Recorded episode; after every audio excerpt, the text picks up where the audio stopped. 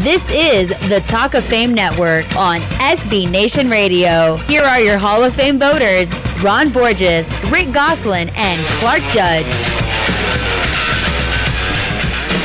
Hey, Ron Borges. Yes, sir. You know what it means when GEICO says just 15 minutes can save you 15% or more in car insurance? You should have called 15 minutes ago. You can use the money. Smart man. You should have gone to geico.com 15 minutes ago. So go. Listen to Ron Borges. Go. Hey, Ken Houston is one of only 7 pure safeties in the Pro Football Hall of Fame. More importantly, he was the last of the 7 to leave the playing field, retiring after the 1980 season. And the Hall of Fame Selection Committee has not found a safety in the 36 years since then worthy of a bust in Canton. True story. With 3 safeties among the finalists for the class of 2017, we thought it'd be a good time to catch up with one of the best ever to play the position.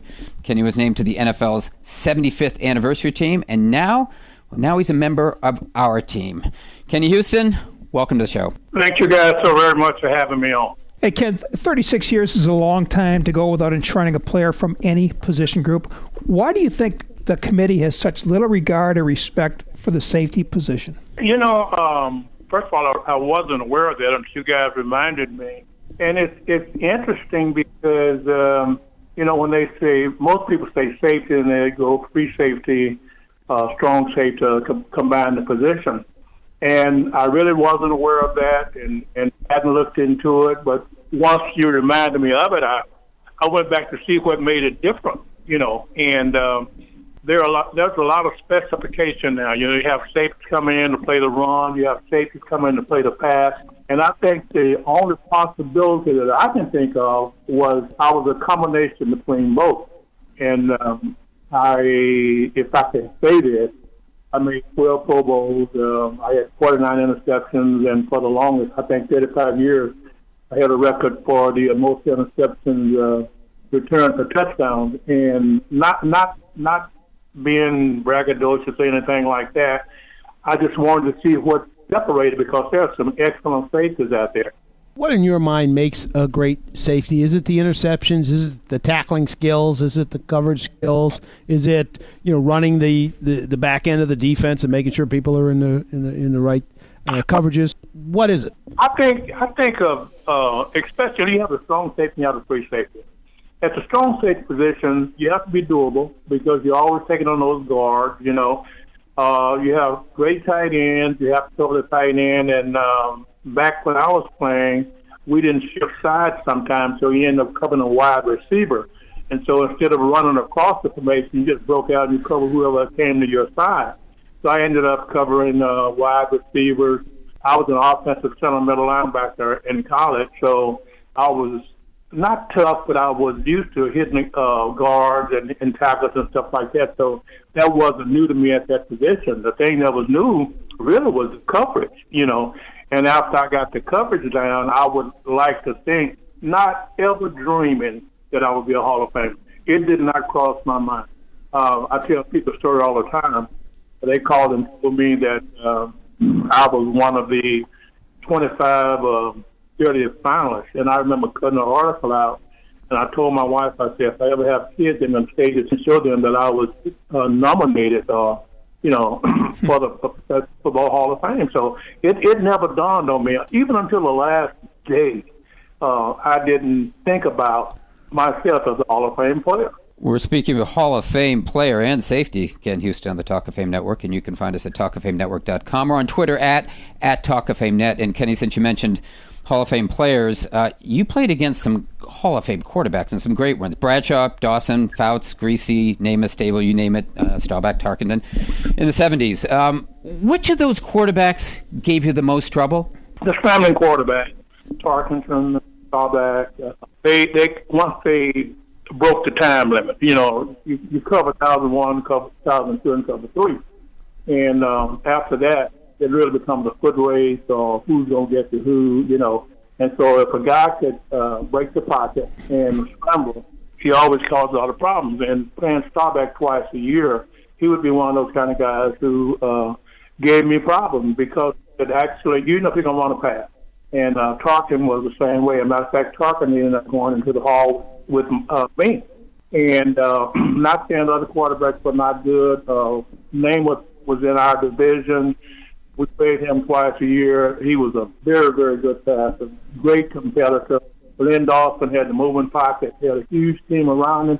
So you're talking about all the quarterbacks are good, but to me, the scramble caused the most problem. Kenny, there are three safeties on the ballot for the class of 2017, Kenny Easley, Brian Dawkins, and John Lynch. Did you watch them? Do you have any opinion of their careers and or their candidacies? Oh, yeah, I watched all three of those safeties. I think early in their career, Kenny Easley probably made the biggest impact for the amount of years that he played. Brian Dawkins had the longevity. He was the name, and he was all that. And John Lynch, in my opinion, was the hitter. I don't think that there was anybody in the league that hit as hard as John Lynch. So they all brought something to the game that, brought something to that position that is really needed. And, when you look at that group, any one of them, all of them are deserving, and you'll wonder who's going to make it. Well, Kenny, I'm actually the guy this year is going to have to make the case for Kenny Easley, and he was the all-decade selection of the 80s, as you know, and has waited 25 years now to get into the room for the first time as a senior committee nominee. And the reason for that slate seems to be, as you mentioned, the length of his career, 7 years. And he was cut short, of course, by kidney disease, not from the normal sort of injury. How important, in your mind, is longevity, and how does it apply or not apply in the case of Easley? I think it has to apply, because if I were to ask you right now, who's probably the most popular guy in football, in the NFL, he played on a short period of time, but he's as popular as anybody up there, but he's not on the Hall of Fame ballot. Who would you tell me? Bo Jackson. Bo Jackson. Absolutely. Okay. Wow. And so when you hear of guys that didn't play the length of time that is the norm, I guess, for Hall of Famers, you'd have to think, what do you open up that can of worms? And I'm not saying that the guys not deserving gives, players went in on short numbers, Barry Sanders went on a short number. Both of them are great, great players. But you have players that played the 14, Jim Marshall played 20, and stuff like that. So, you have to ask yourself the question, how long do you have to play the game in it? Can I go in and have 5 great years? They have a great defensive end down here in Houston. And he's been, all league 3 years in a row. And he has back surgery now. And so the question would come up, is he a Hall of Fame? Because I've heard it before, And so if he didn't play anymore, would he be Hall of Fame? But he's only played 3 years.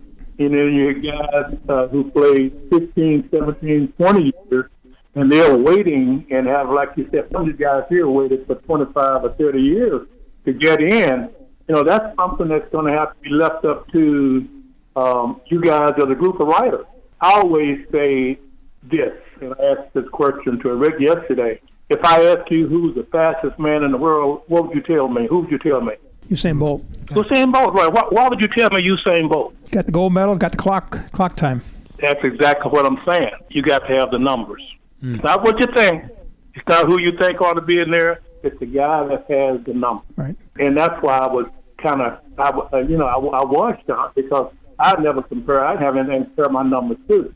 So, and I'm telling you, as honest as I know how, I had no idea that I was Hall of Famer.